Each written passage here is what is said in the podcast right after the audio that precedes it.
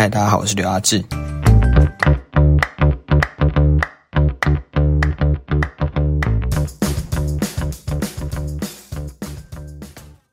今天呢，我要来跟你们分享的就是把自己变得很利益，好像也没有什么不好。我这里讲的很利益，其实并不是说就是那种有东西才来找你的那种利益。我讲的是只对自己好的人好的这种利益。因为其实我也不知道讲利益这样对不对，可是虽然你可能听起来觉得很平常，可是有些人就是可能比较真诚啊，或者是怎样的，他们就会去对一些可能对自己没有好的很好的人好。那我觉得在这些很多关系里面都很适用，因为他们都会去无条件的对人家好，可能他们对人家好，他们做很多很好的事情，可是他们并不是想要求回报。那些很真诚的人心情不好，可能都会是这些原因。因为我常听到很多我的朋友啊，或者是一些看到网络上面 Dcard 上面分享的一些文章，我就觉得因为你再努力的去迎合，换来都是假的。因为我常常看到有一些人，比如说你对你的情人非常好，就要红杏出墙。我看到这种案例，我就觉得这世界上怎么会有这种人啊？因为，然后我就仔细的去分析了，因为我觉得他们要的太多，付出的太少。他们并不觉得，他们也不能说你对他们好，他们就理应要对你好。可是，我觉得一些基本的是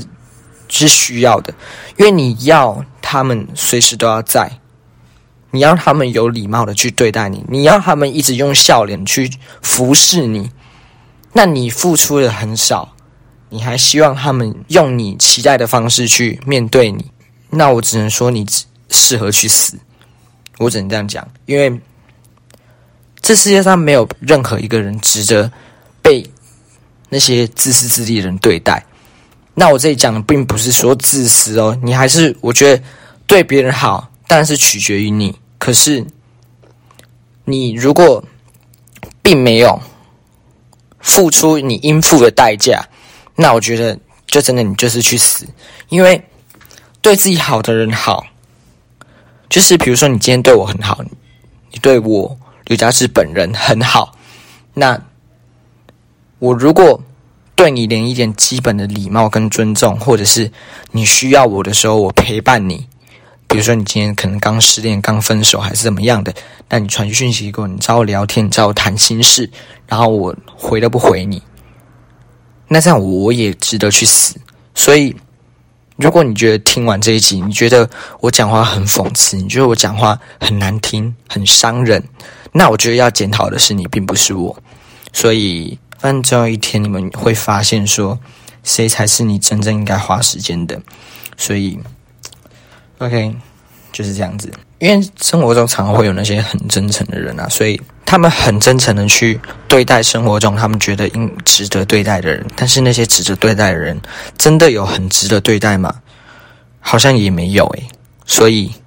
真的要稍微审视一下自己身边的人，你要自己去审视一下那些人是否值得你去对待。他们可能连最基本的礼貌都没有。所以该死的人有很多，你可能是其中一个。然后呢，我上礼拜不是更新了4集嘛，我本来是打算要日更的，可是我并没有办法文思泉涌到那种程度。因为像现在很多很有名的那些 podcaster 啊，像古癌啊、百灵果那些，还有吴淡如他们，其实都一个礼拜更新很多很多集，可能有些每天都更新，然后还有第二个频道。我觉得这样实在是很累，而且他们到底是怎么想出每天都可以想出一个主题的？他们当然是全职的 podcaster 啦，可能有些在兼职，我不知道。反正呢，我就是尽量的去想主题，然后来跟你们聊。你们就可以在坐校车啊、通勤的时候去听，或者是你边整理房间边洗澡的时候听，我都觉得很合适。那我其实有很多朋友，其实他们也并没有在听 podcast。那我很谢谢现在有在收听我频道的那些听众们，因为其实我自己后台根本不知道说他到底哪一个数字的意思是在说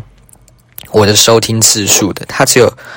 的节目数据里面只有告诉我下载次数，我不知道这到底是下载下来还是它有播放过一次就算下载，我不知道。反正呢，就是谢谢有在收听的这些朋友们，因为有很多很要好的朋友，其实他们也都没有在听 podcast， 那我觉得也没有关系，因为我并不是想说一定要大家来听我的节目这样子。好，今天就是先这样子。那我们今天的结论就是，那些没礼貌的人都去死！拜托你们这些人，可以在提出要求之前，先想一想你们对别人有多好，你要求的跟你付出的有成正比吗？你在提出要求之前，你可以先想想你自己到底有几两重吗？不是说别人对你好，然后你就可以这样子去无上限的去要求别人，你无上限的去让别人觉得你是一个贱人，所以。希望大家都可以成为一个有礼貌的人。那我也希望有一天那些没礼貌的人都可以找到属于自己的另外一半，然后他的另外一半就会被他糟蹋。OK， 祝你们天天开心哦。